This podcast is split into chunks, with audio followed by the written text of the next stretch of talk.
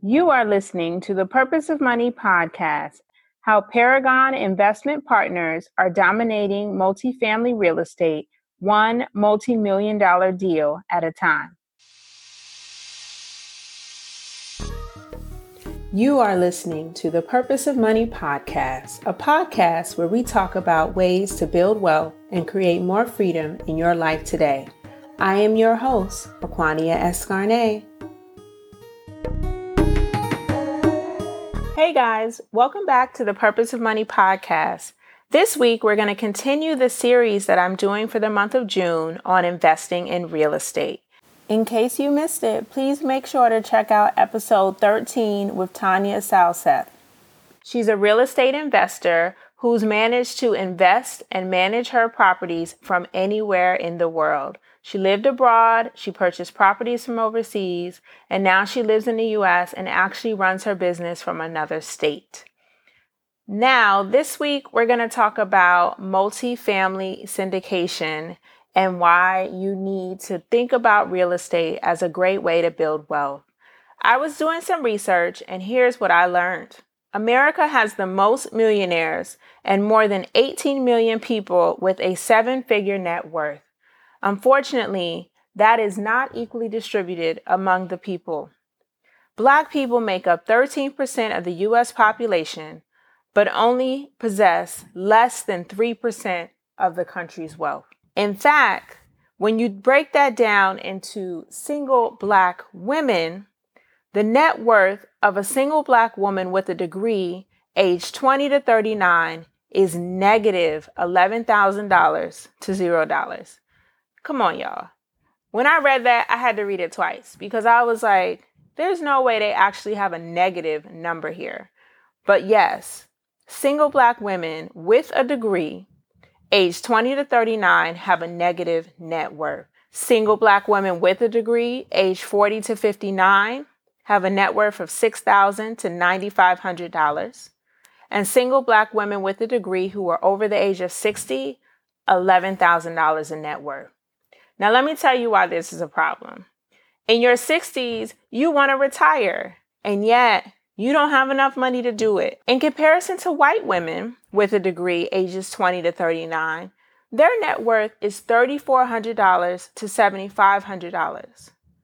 That is way more than African American single black women, and it's a positive number. But white women age 40 to 49 have a net worth of $25,000, and white women ages 50 to 59 have a net worth of $117,000.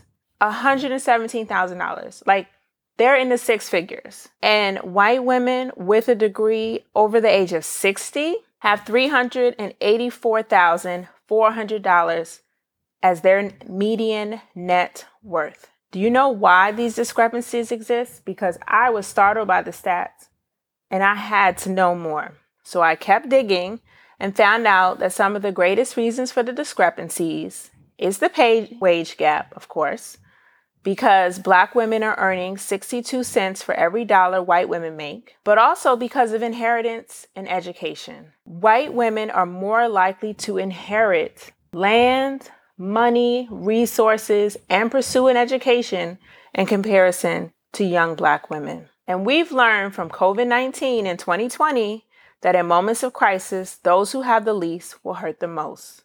So that's why I am determined to spend this month talking about the importance of building wealth, building generational wealth, and pursuing entrepreneurship and real estate careers. You can do entrepreneurship and invest in real estate and still have a nine to five where you're earning a paycheck. This series is here to empower women of color to take a stance and use their creative investor money from their nine to five to invest in ventures that will create passive income and more wealth for their families. I hope that you stay tuned to the entire series I hope you take advantage of the gems because this is great information. And our guests are doing it now. And many of them also have other businesses or nine to five jobs. So I know that you can do it too. Now let's dive into the episode. This week, I have a dynamic duo on the show named Pam Dorsey and Nikki Dade from Paragon Investment Partners. Pam Dorsey and Nikki Dade are multifamily real estate investors focused on acquiring properties that generate passive income in working class communities. They founded Paragon Investment Partners with a desire to build a solid multifamily investment portfolio while introducing value add opportunities for investors and the community. Paragon Investment Partners is invested in 300 units today. Without further ado, let's kick off this conversation with Pam and Nikki. Hey guys, I hope you're enjoying the episode. I just wanted to take a break to share with you one quick tip on how I am creating more free time in my life today. I am a busy mom, an entrepreneur, and a 9 to 5 employee. And I have to be honest, I used to use trips to the grocery store as an opportunity to relax and go up every aisle and take my time and sort of have mommy me time. But since I've taken on more responsibility and extracurricular activities, I just don't have the time to go grocery shopping anymore. So I've embraced Instacart, which has helped me save hours of my life and get the grocery shopping done without me having to step into a store. Instacart delivers groceries from your nearby grocery stores right to your home and saves you hours on shopping. You literally can do everything online or even from your mobile phone. And most of the time, they can deliver the groceries within an hour. So you get the food that you need, you save time, and you create more freedom for you to do other things, which is what I love. Check out Instacart for yourself. I have a code that allows you to earn $10 off and a free grocery delivery on your first purchase. My code is AESCARNE14C. Or check out the show notes where I have a special link and I'll include the code there too, just for you. Hope you try it out and let me know what you think.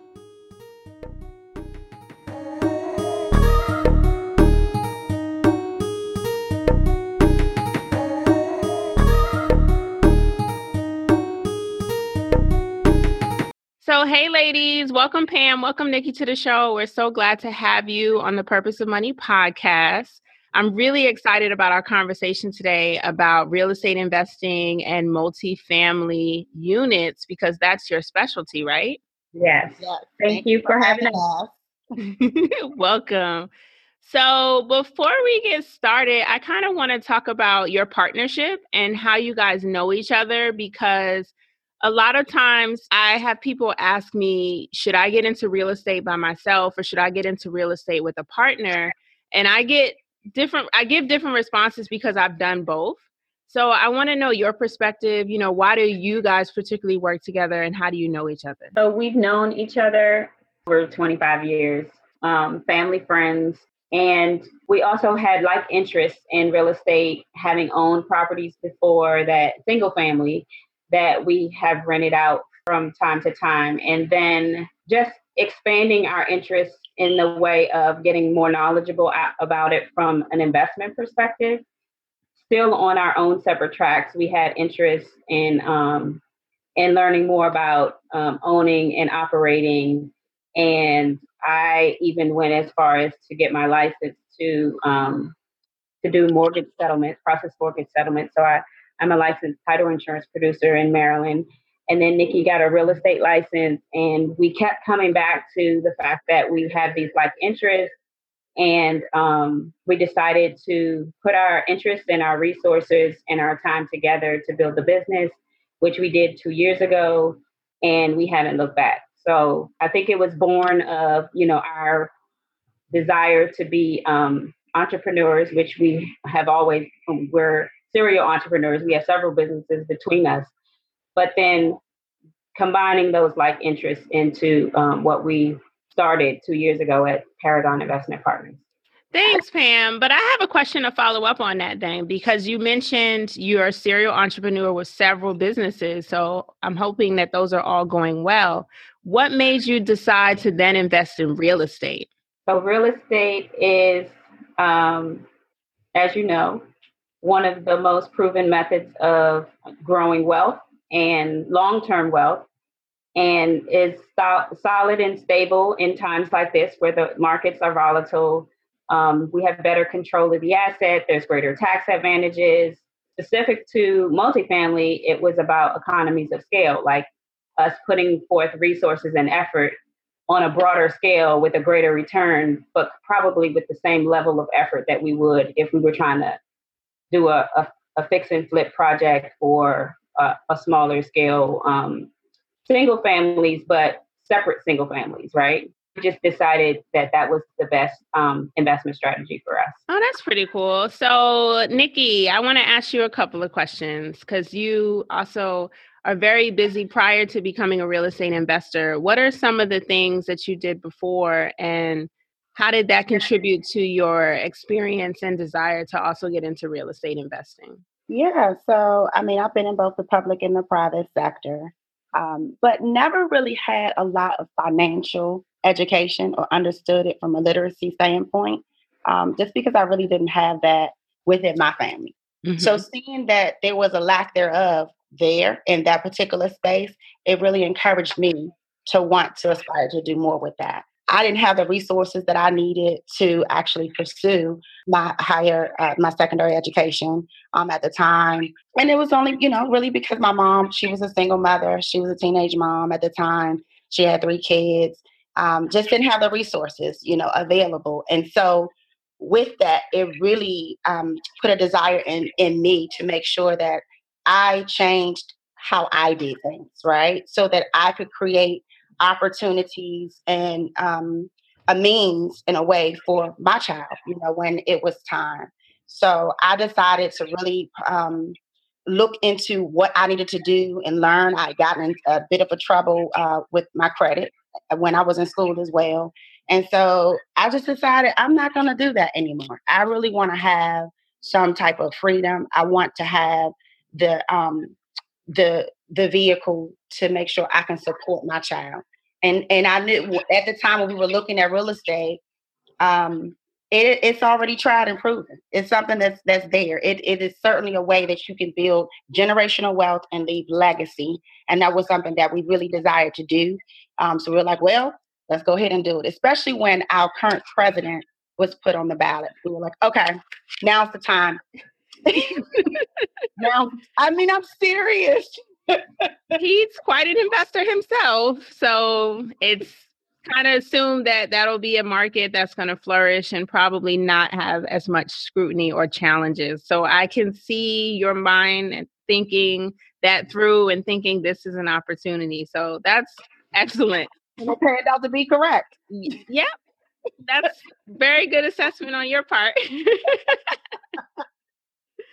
So that's where it kind of leads me to my next question that Pam, you can answer, or Nikki. Um, why apartment syndication? So you did mention a little bit about scaling and how that could be more lucrative. For those who are not familiar with this space or what apartment syndication is, can you kind of explain more about what that means and why it's more profitable to have multi units, multi-family units than a single house here and a single house there? Okay, so that's a twofold question. but Nikki, I know you can do it. We're gonna start with the top. Apartment syndication, simply put, is just a group of investors that pool their money together to purchase larger real estate acquisitions. That's the simplest way to put it so that people will understand. Vice, if you were actually pursuing um, a single family on your own, you would what? Source the deal on your own. You would fund the deal on your own. You would manage the project and then ultimately collect the profits on your own, right? Mm-hmm. In a syndication, you now split that amongst the group. So it's separated into two different um, categories. There's your active investors, which is the GP, which is the general partners. They're actually responsible for your day to day operations, managing the project, sourcing the deal, finding the loan, securing the loan, also finding investors to actually come into the project. And they manage the asset the entire time. Then there's your limited partners that come in, which we call um, the LP. Those are your passive investors. So they're able to actually invest the money into the project and now collect what we, what we call mailbox money. I love that term. I never heard it before, but just for the listeners' background, I participated in a virtual meetup with Nikki and Pam. And that was one of the terms that came up, and I love it. It's basically another way of saying passive income, money that shows up in the mail. You didn't have to do any work to get it, or at least not actively at the moment. Passive income may require some work in the beginning, for mm-hmm. example, investing in the apartment syndication deal mm-hmm. or having cash to put towards it, but it doesn't require day to day activity, day to day labor, exchange of your time for money, no anything tenant, like no toilet, none of that. Great. oh yes, mailbox money. I love it. I love it. So, uh, Pam, how, if you can, can you explain how you finance a deal? Because it's my understanding that multifamily units, these are like apartment buildings. These are apartment subdivisions. There are a lot of units. You guys yourselves, you have 154 units. Actually, we what? have 300 now. We what? just closed. We just closed on a project just yesterday. It's 146 units in Columbia. Wow. Okay. Over 300 units in your real estate portfolio. That's amazing. That's amazing. So Nikki actually speaks better to our financing because she's our numbers lady. Okay, okay. So Nikki, can you break down the numbers because I want people to understand what this really is. Like, how much does it take to? There's two part question. How much does it really take to be an investor, like one of the people in the deal? Mm-hmm. And then how much are these deals on average, the ones that you've actually uh, participated in? Oh, okay. So I was beginning to explain also um, how the deals were broken out, right? So there's two types of um, offerings that you have, and they're private offerings, by the way. It just basically means that they're not publicly traded on the stock market. Um, so there's a 506B, and then there's a 506C. The 506B is um, one we. It, it's funny. I heard someone talk about it. This like you can think of this as your buddies, right? You can invite your initial sphere of influence, right? You have to have a pre-existing substantive relationship with these people to actually let them know about the project that you're actually working on right mm-hmm. and you can have a mix of investors that actually come into that project they're either um, non-accredited investors, which basically I should probably start with accredited. Accredited investors, which means that you have a net worth or uh, liquidity that is over a million dollars with or without your spouse, or if you're non-accredited, then actually fall in the other category. Does that make sense? Yes. Okay. With the 506B offering, you can invite both types of investors in those particular projects. With the 506C offering, it's limited to just accredited investors. And essentially, what the Securities um, of Exchange Commission is trying to do is essentially protect the investors out there with that um, with that mandate. So you're you're breaking down what types of deals you can have and who can participate, right? Uh-huh. So you're either an accredited investor who you said has a, a net worth of over a million dollars. It could be with your partner or it could be by yourself. Right. But then you have others who can participate who are somehow connected to you, whether you have a business relationship or you've worked together on some initiatives in the past, you mm-hmm. can invite them to participate in a deal, depending right. on what type of deal it is. So the second question was, well, how much do these really cost? You know, if you're bringing a group of people together, how many investors regardless of the definition of inc- accredited or not accredited, mm-hmm. how many investors do you typically need to come to the table, and how much money are every is everyone putting up to purchase this acquisition? It's typically a minimum of twenty five k to join in in these particular um, offerings, um, and it can go upwards to anywhere to as high as a million. The acquisitions that we've participated in, I'm going to speak to those um, for instance, this one that we just closed, that one was 9.1 million. Um, wow. We had Um, in our last acquisition for Abbey Lake, which was 152 units, that one was 8.6 million, and we had about 65 investors that actually came into that project. You're also limited to the number of um, non-accredited investors or sophisticated investors that you can bring into the project too, which is 35. But in terms of accredited, there's no limitation on that number. Okay, so that's a good reference. Yeah. I will say it also is deal specific because we, there are deals that um, we get introduced to to be considered for that the minimum is 50,000 and a lot of times those are the A class properties um, in the space. So we've seen as low as 25, but it's often 50k. So what is the class? Is that the neighborhood of the property or is that whether it's two bedrooms or three bedrooms and two baths? Like how do they do this class? It's class it's a, a class b? it's a combination of neighborhood and the asset. So the year it was built what are some of the characteristics of the property? Um so it's a combination. You know if it's in the in a in a bad neighborhood that you probably are going to have to, um, it's empty, there's no occupancy. Um, you're going to have to do a lot to get it rentable and keep it rented. It's usually a D class property. Um, C is older, like 30 something years old. It's, um, you know, it has some deferred maintenance. Those are normally your value add opportunities. Right. Yeah, Just like a flip. So basically, or a larger scale larger scale. Okay so it's still like when we were back in grade school a plus properties are the superstars right?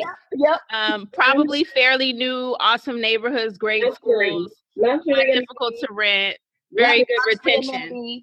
right luxuries and amenities okay and then your d properties need a little work probably are going to have a lot of turnover so that's more work on the people who are running the day to day and then your B and C's are your lane where you do really well at finding the potential, right? And yeah. using that leverage, leveraging that potential to make it a more profitable investment for your investors, right? Exactly. And it's a longer hold. It's typically like a five to seven year hold that it okay. takes to actually do that. Well, to give yourself a cushion, then only push it out to seven. Okay. typically five years. Okay. So the five years, is that how long you're projecting to own the property, or is that how long you're projecting before you make a return or a profit? That's how long we're projecting to own the property, to hold the property. Okay. We're getting okay. paid distributions um, basically once we close on the project at the end of the first full quarter of ownership. Okay, great. So you're also distributing dividends or profits every quarter. Yep. Okay. Quarterly. Quarterly. So, in your opinion, because you're real advocates for real estate, and I agree, I do think it's a great way to build wealth. But there are so many ways to invest in real estate, and there are other ways that are passive as well. For example, I have ownership in a real estate um, investment trust or a REIT. Do you feel like apartment syndication is more profitable than REITs or house flipping, or is it just a matter of your comfort level and the projections that you want to make, how much money you want to make? So we are we don't operate in the REIT space, so we can't speak to that. But um, for us, it, it's about several things. So it's how do you want to make your profit? Do you are you uh, do a project and get a chunk of money and roll on to roll that into the next project? Or do you invest for long term hold cash flow consistent cash flow over time? And for us we wanted to build portfolio and have long term security over time. So you, you it just depends on how how you want your investment, what you want your investment strategy to be, and it can be combined because sometimes what we've found in the space is apartment syndications take a long time. Multi sourcing multifamily deals, if even if they're not a syndication, are harder to come by. And so you have to have the shorter term strategies to sustain you until you're able to do that next long term deal. Mm, that's that's a great point. So, what do you mean by they take a long time to source? Are you saying that if someone tells you about a deal today, it'll take a while to close, or are you referring to the fact that for the most part you want to keep the property for five years? So this is about a strategy where you may be involved for five years? I'm talking about the former. So it's okay. it's the market is really hot for multifamily investing. And um, because the stock market and other uh, investments are more volatile, you know, you have people wanting to get into the real estate game, and you have a lot of big, older um, groups who have been in this space longer. They have more experience. They have long money, and they can swoop in and you know take over a deal quite quickly. So it's it's harder to source deal. We see deals all the time, but they have there has to be enough skin in it for us to even put up the, the money that's going to be required to take it down, the effort. You know, it it doesn't take a long time to do that. It takes to me longer to find the right deal. So right. there are tons of deals to be had, but are they the right ones based on your investment strategy, what returns you want to make, how much you know uh, effort and your investor pool. You have to your investor pool is going to be made up of people who have the, the same goals and values for what they want to get out of the deal as well. So um, it's it's a marriage, and you have to make sure the deals that you're getting into are going to be beneficial in the long run, not just for yourself and what you're trying to accomplish, but for your investors as well. Right. Got it. That makes a lot of sense. Nikki, were you trying to say something? Yeah, I was saying also too because it every this this business on the commercial investing side because it is commercial investing, it is a relationship business, and so you really have to work hard to build and cultivate those relationships to get the right deal. Right. That makes sense. Typically called off market deals. So she was saying we see a lot of deals, and those are deals that we have um, where we're actually on listings with different brokers, uh, brokerages. Um, but those are typically the ones that are already picked over, right? But to get those pocket listings, which are those listings that they kind of hold for those buyers that they know that are going to close, those are the relationships that we're trying to build and cultivate and build a lot of it. So you have to work on those. We're new, mm-hmm. you know, within the space right now, which is why it's so important that we really push you have to really partner with people that are more experienced than you are and leverage their resources and leverage their network and come into it and, allow them to teach you, you know, the process, which is what we're doing. And while you're growing, you can also learn at the same time while you're building your portfolio and then in preparation when you can actually take over the project as well. So, how did you find your mentor or your support system? Were you already actively involved in real estate meetups, or did you know this person and then decided I'm ready to take the next step. Can you help me? And solicited their help. We found our uh, our first mentor. We found just through research um, online. Yeah, and we interviewed with him, and you know he was able to ask us questions. We were able to ask him questions, and um, very new. We were three months into, two months into our um, starting our business. So um, we didn't we didn't we knew what we wanted to get out of the relationship from an educational perspective but so much about this is about this space is beyond just what you're going to get from an education perspective. I don't want to undervalue that because that's really important. We're we are in it two years and there's so much more for us to learn. But at the time as i said it, we were two months in. And then you know so we, we went through the education we went through um, group calls and sample deals, learning the business, getting our um, getting our um, knowledge that way. And um, we learned later after we felt we got to a point where we felt we knew as much as we wanted to know without jumping in. We're experiential learners, so we want to, you know, go out and do a deal and just get our feet wet, learn the lessons.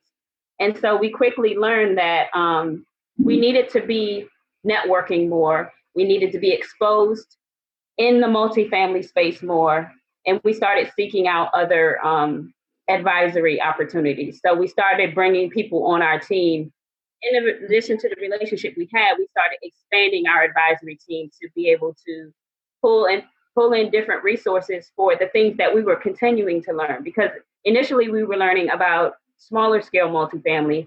We quickly learned, okay, there's this whole syndication space over here. How do we get our feet in that? Like So we started making those relationships and learning from advisors in that space who leveraged us into how we got involved in into the, the syndications that we did. That's really awesome. So I do have to ask because so far we've shared all the good news. You're over 300 units. You found a mentor online successfully.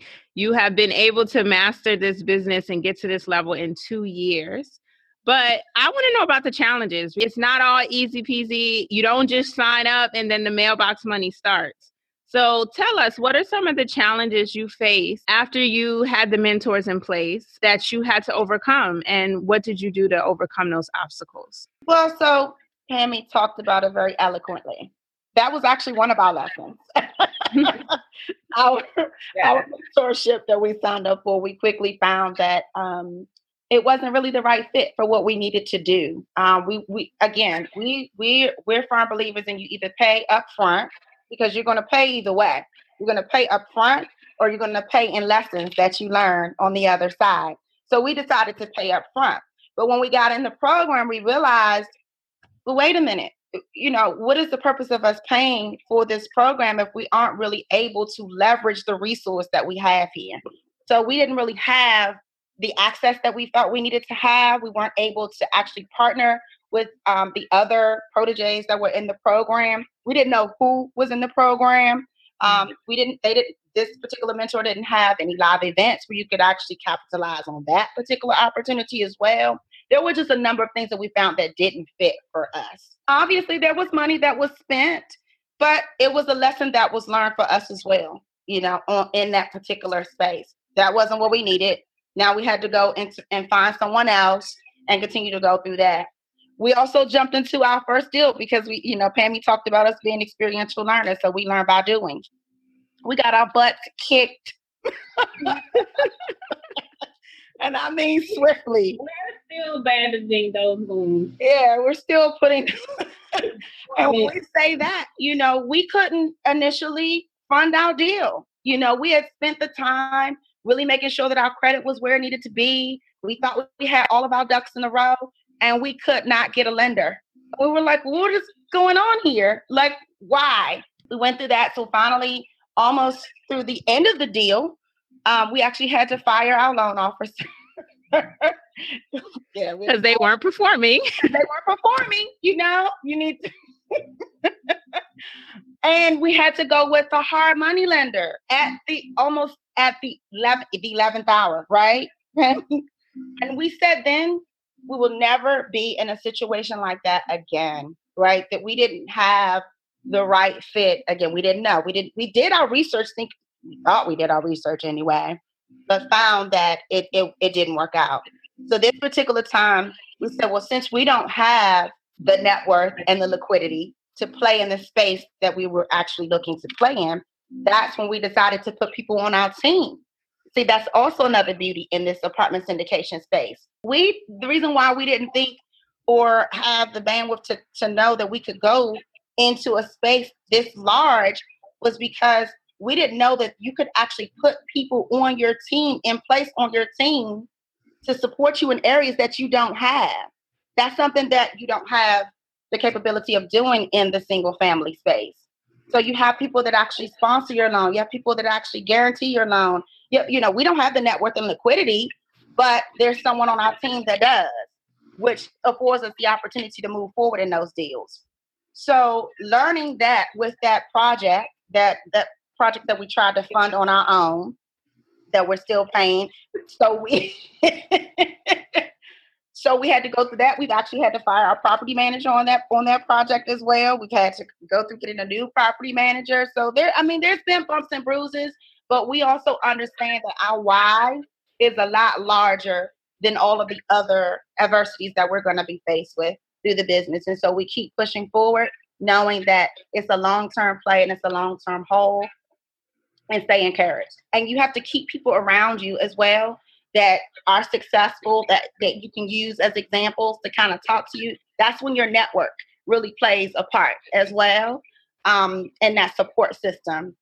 And we just keep fighting but no it hasn't been roses the entire time. Um, even with this deal that we just closed it was a missed opportunity right before that. But our investors believe in us and you know stay with us and went into this next project with us. You know that was a really good deal really good project down in texas that um, we missed out on but it's okay you know what's for us is going to be for us.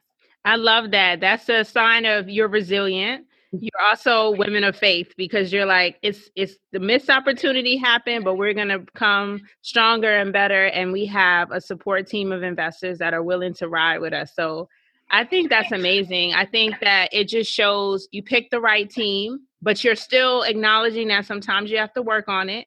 Sometimes you have to let people go and i think that's hard for people to realize that who you join the party with may not be the people who you leave with. Exactly. And and you made some real decisions like this is not a good fit or you are in this deal but you're not doing your job and we need a loan and you're not performing. Okay you have to go right? And still having faith that but we're going to close this deal. We're going to find someone. And then i think it's important that you also highlighted in real estate sometimes you need more than one option you know some people call it three exit strategies. Mm-hmm. if i'm not able to flip this house am i going to rent this house? If i'm not able to rent this house am i going to sell this house? So in your case you were like we have a, a deal on the table. We can't get a loan from the loan officer. We're going to find a loan officer. But then we're going to look for a hard money lender. For guys out there if you don't know what that is that's another way to finance real estate deals. And they're not like traditional banks um, sometimes real estate investors can't walk into a Wells Fargo or a Bank of America and get funding for these types of deals. So you have others out there who are willing to lend their own money or money of their group of investors. And so you were able to get resourceful and find other ways to finance your properties. And so that's awesome. Let me tell you one more point. We also understand that loans are temporary stays, right? So we didn't we didn't get discouraged with that. We were like, that's okay. We're going to use this to actually close the deal. But then we went on to establish our relationship with Eastern Savings Bank, who's our actually our current sponsor for our meetup now, so that we could refinance into temp, uh, into permanent financing. The next day, once we closed, we started working on that relationship. I'm serious.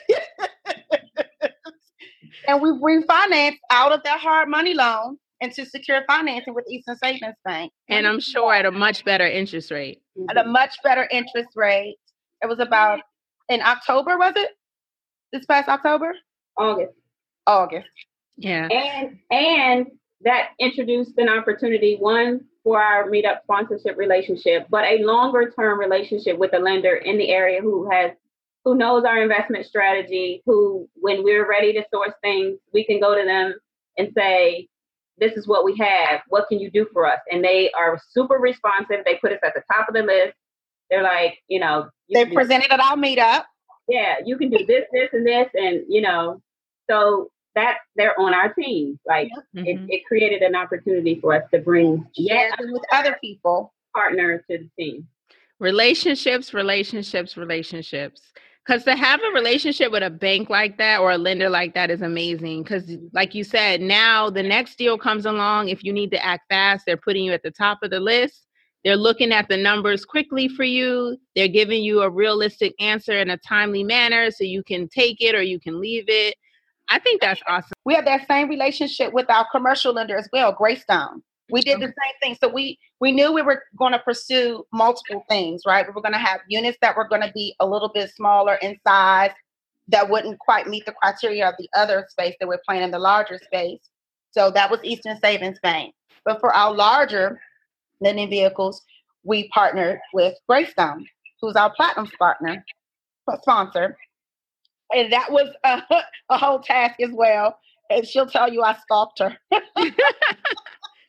Persistence, another great entrepreneur quality.